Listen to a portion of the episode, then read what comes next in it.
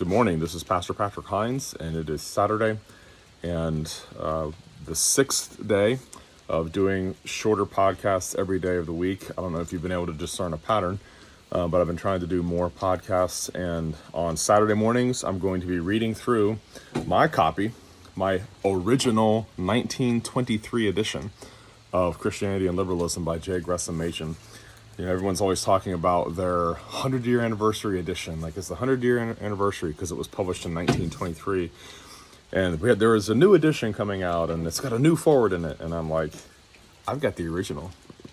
And if you look at the inside of it here, this is a gift from um, a dear friend at church. It says New York, the Macmillan Company, 1923, all rights reserved. See that? So this is the real deal. And this book is kind of brittle. I mean, this is 100 years old, but this is going to be a family heirloom uh, for years to come. So everyone who's always all excited about their uh, their hundred year anniversary edition, I've got an original. I wonder how many people have have these. Like, and I'm wondering how much this is actually worth. but I'm going to keep it because. Um, it, this is precious to me because not only was it a gift from a friend at, at church, a church member, um, but they took the time to find this, and um, when they saw it, they they thought of, of me and, and gave it to me as a gift. So it was, it was really special to me. So I'm going to read just a little bit at a time. This book is so excellent, and it really it really is a miniature systematic theology of the entire Christian faith. And I think one of the reasons this book has stood the test of time um, is because of that. Uh, all of the doctrines, the entire Christian faith was being questioned and really discarded by the liberals. And so it goes over, you know, the introduction, it kind of describes the controversy. There's only seven chapters in the book. First chapter is the introduction. You know, here's the issues going on in, in the Presbyterian Church.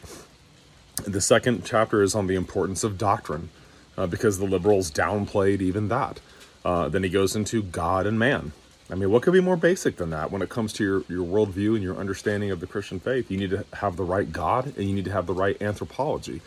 You know, if we don't know who we are, if we don't know what we are, um, then we're going to have a problem. We're not going to understand who God is. You know, John Calvin goes into that in great detail in the Institutes of the Christian Religion. If you've not read the Institutes of the Christian Religion, I know it's a massive work, but the opening section of the book is knowledge of God and knowledge of ourselves. And Calvin says the two are, are dramatically inter, intertwined, they are dependent on one another. Uh, if you don't know God, you won't know what yourself. You won't know what you really are. You you won't know how sinful you are. You won't know what your needs are. And so it is absolutely vital that we have the right God and we have the right anthropology, that we have the right theology proper, the doctrine of God and the doctrine of man. What is man? How did the fall affect us? And I remember years ago reading. There's a little a, a, little section of Robert Reymond's systematic theology. He has a, a book called A New Systematic Theology of the Christian Faith. The last name is spelled R E Y M O N D, Reymond, Robert Reymond and he it's called Seven Effects of the Fall. I remember going through that and looking up dozens of passages of scripture.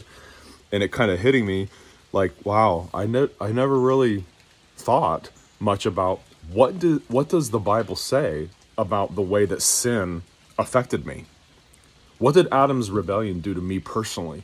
I think that's one of the reasons people don't understand um, unconditional election because they don't have a they don't have a biblical doctrine of sin. If you don't understand sin you're not going to understand grace.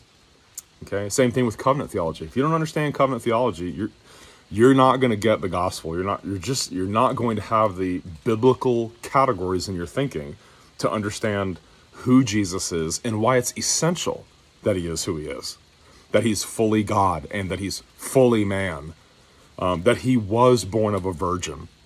And that's one thing and going over this just the table of contents here i might not even get to any of the text but just going through the table of contents i can't help but remember harry emerson fosdick's horrible sermon that was printed, you know, hundreds of thousands of copies and distributed by John D. Rockefeller. Um, John D. Rockefeller, the oil man who like owned half of the world uh, by the end of his life, he was a flaming liberal and a promoter of that liberal false religion. Okay, so John D. Rockefeller, and I was watching the uh, it's a really interesting documentary called The Men Who Built America, and there's a lot in it about Andrew Carnegie and J.P. Morgan and John Rockefeller, Cornelius Vanderbilt, the railroad guy.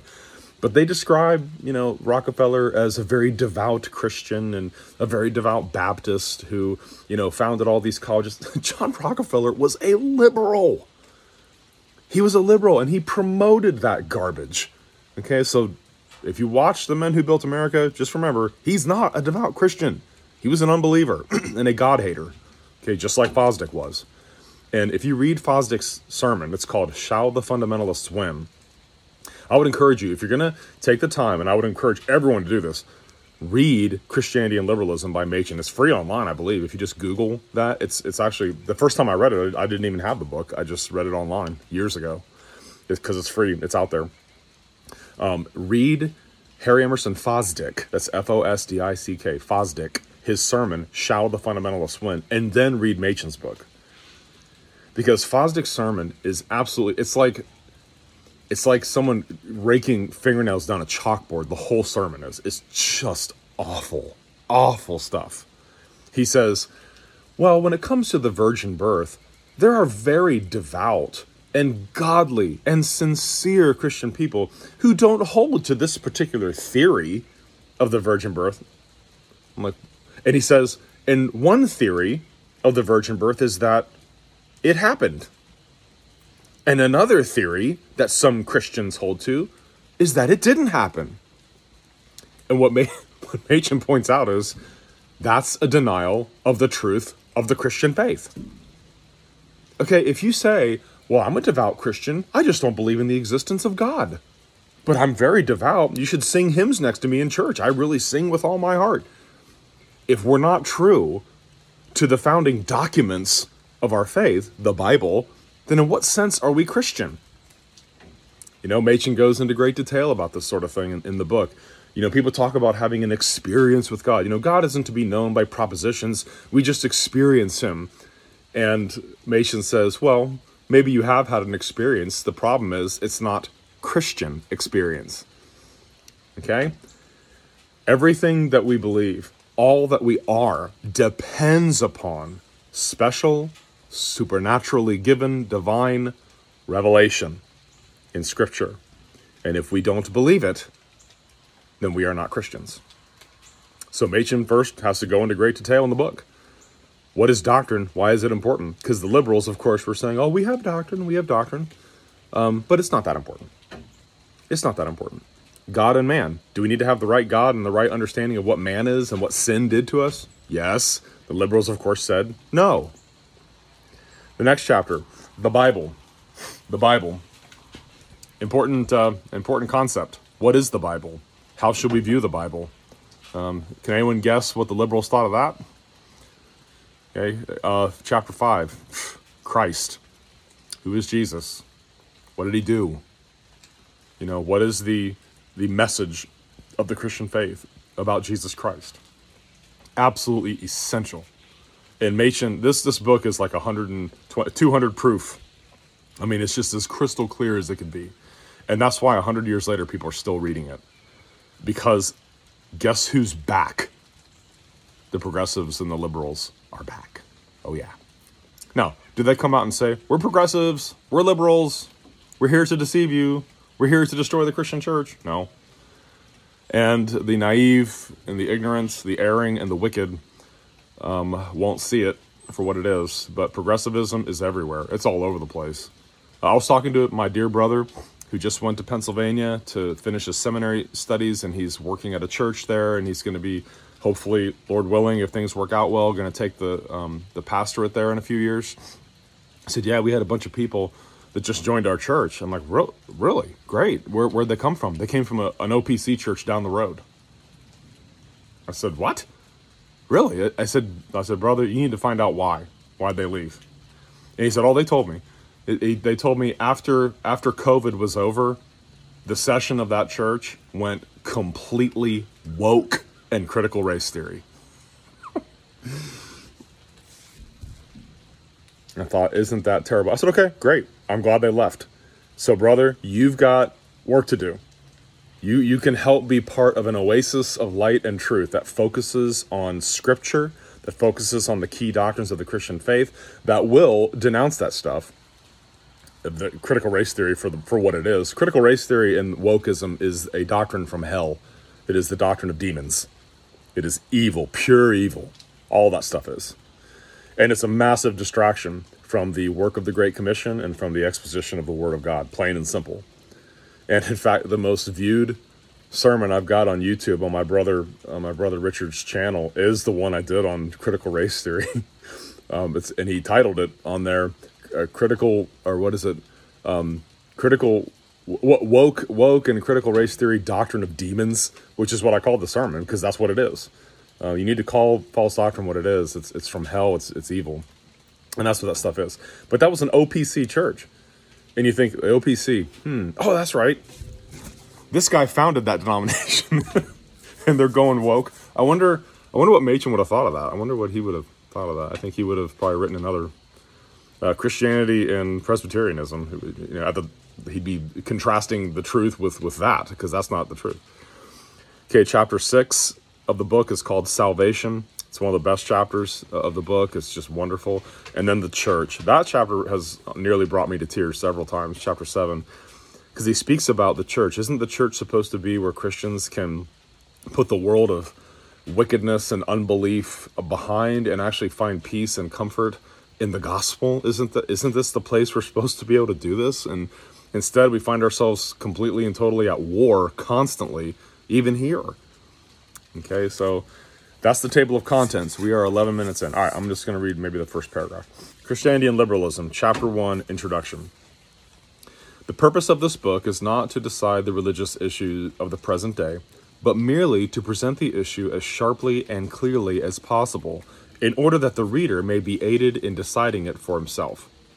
That's a great sentence because that's what the book is. The book is not it's not, you know, primarily arguing, you know, against everything the liberals are saying. All he's trying to point out in the book is that Christianity is one thing, liberalism is not a different version of Christianity. Liberalism is a different and opposing religion altogether. That's the basic thesis of the book. And what's remarkable to me is H.L. Mencken, who was an atheist at the time that Machen wrote this. H.L. Mencken, a, a hostile atheist. Mencken is the guy who who um, coined that that funny sentence. He said, "A Puritan is someone whose greatest fear in life is that some someone somewhere might be having a good time." So Mencken hated the Christian faith, but H.L. Mencken read Christianity and Liberalism way back when it was first published. And H.L. Mencken, the atheist himself, said, Look, anyone with a functioning brain knows that Machen has won the argument.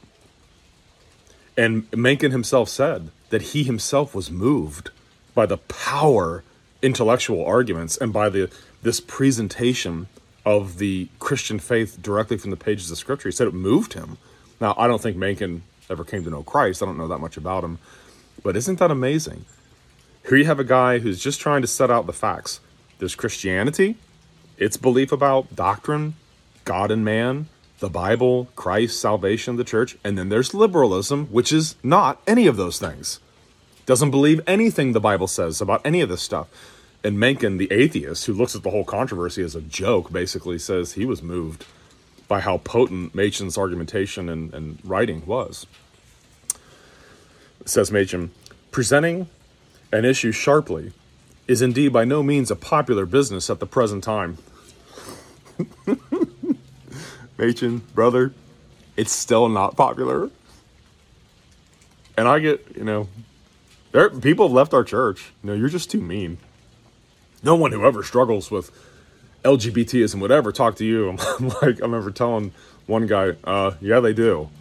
I get contacted by people a lot who have problems in that area um, and apparently they don't they don't interpret my passion about things like that as being mean or unapproachable, but I think soft, effeminate men do.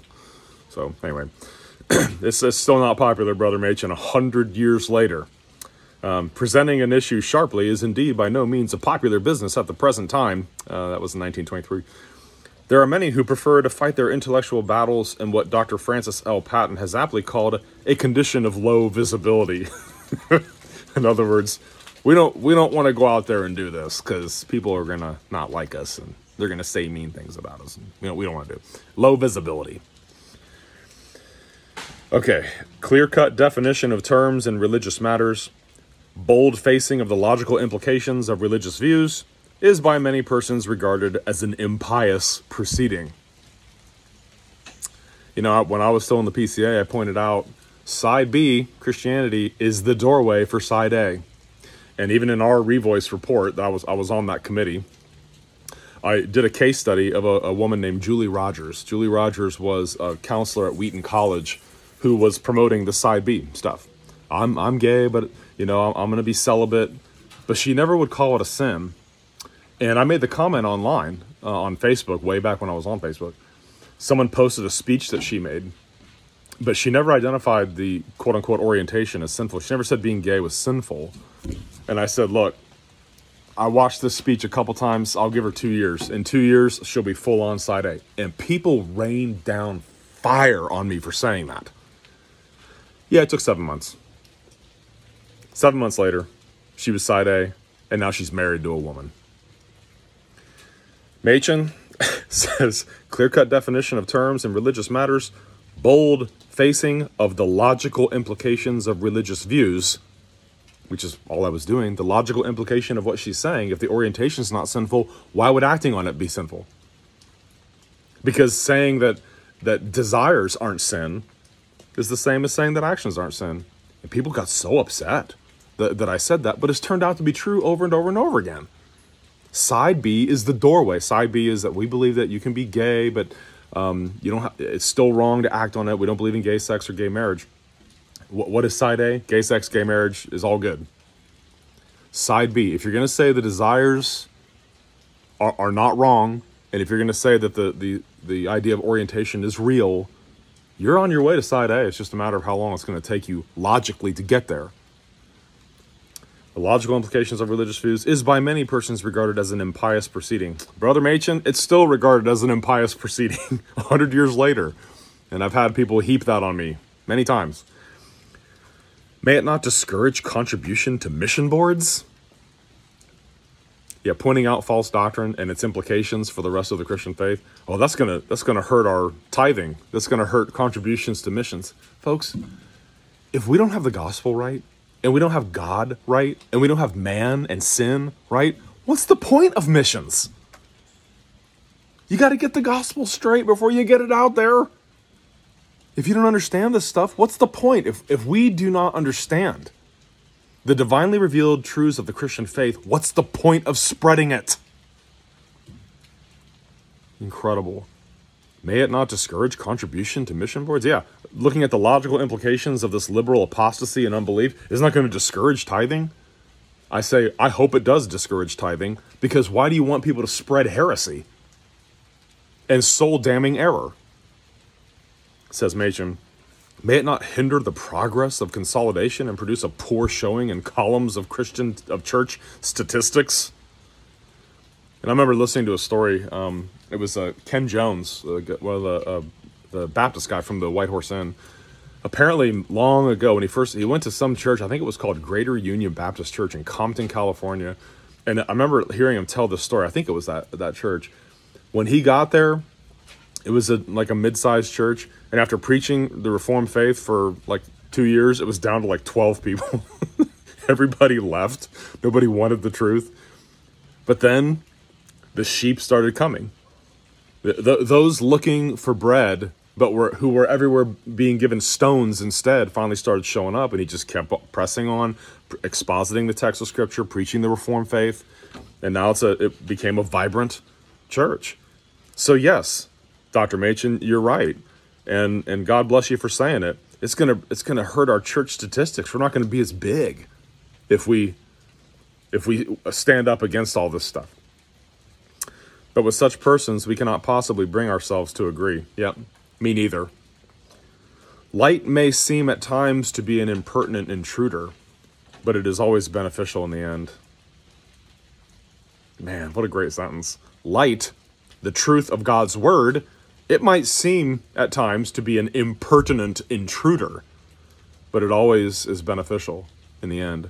The type of religion which rejoices in the pious sound of traditional phrases, regardless of their meanings, or shrinks from controversial matters, will never stand amid the shocks of life. You see, that's the problem. This liberal garbage, this side B stuff, and all, all the all the various forms that liberal progressive apostasy is taking today, it can't stand up when the bottom falls out of your life. It can't stand up. It's not going to hold you fast to any anchor because there is no anchor. It's not going to hold you fast to any truth when the waves hit, when the winds beat on that house. Remember what Jesus said about that at the end of the Sermon on the Mount? You know, we used to sing songs about it when I was in Sunday school as a, as a child. You build your house on the rock, and the rains come down, and the winds come, and the rivers rise and beat on that house. If you're built upon the rock, your house won't fall. But if you're built on sand, on the sand of progressivism and side Bism and wokeism and critical race theory and quote unquote social justice and ecumenism with Rome and other other religious groups that use traditional pious sounding phrases and everything else, when the bottom falls out and when you go through huge crises in life, your house is going to fall because it's built on sand. That's what liberalism is. It has a veneer of being Christian, but it's not at all. It's like a tree that's dead, that has apples growing all over it, still hanging on it, but they're all rotten and there's worms in them and there's maggots all over them, but someone painted them bright red. And you go to pick one. And it looks like an apple, and you go to bite into it and you realize it's not. That's what progressivism is. That's what liberalism is. That's what side B is. That's what revoice is. That's what wokeism and critical race theory and these churches where the elders are going woke and getting into all that stuff. That's what that is. It's like a, a worm eaten, rotten, soft, gross, squishy apple that's painted bright red to look like a real apple. And you go to bite into it and it's not it. It's building your house on sand right next to a river. And as soon as the flood comes in, your house is destroyed. Now, building upon the rock of God's truth and His Word and the truth of, of the Christian faith, it's not popular. It's not popular, but it has one great advantage it's true. And only the truth can set men free. Only the truth that Jesus Christ, God and man, died for our sins he was born of a virgin. He died for our sins. He was buried. He rose again.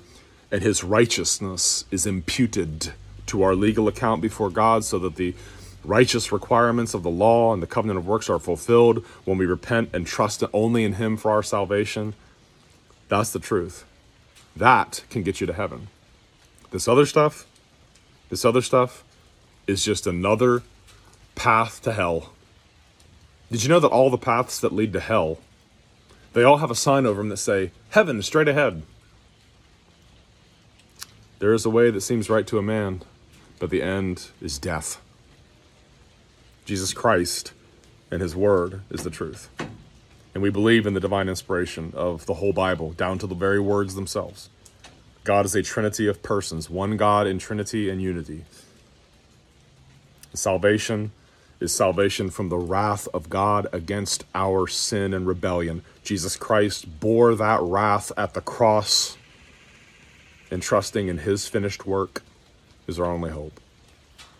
So, okay, we got about five sentences into it. I'm, this is going to take forever. This, this is probably going to take years to get through this because, dear brother Machen, we're, you know, we see all the same stuff today. It's happening again. And you know what? I think long after we're all dead and buried in cemeteries somewhere, um, our kids and our grandkids um, will be doing stuff just like this because the fight never ends. It doesn't end until Jesus comes back. And that's why the Word of God tells us in Jude contend earnestly for the faith that was once for all delivered to the saints. And I want to say to elders, to pastors, if you don't have the stomach to contend for the Christian faith, you should not be a pastor, you should not be an elder. Thanks for watching or listening.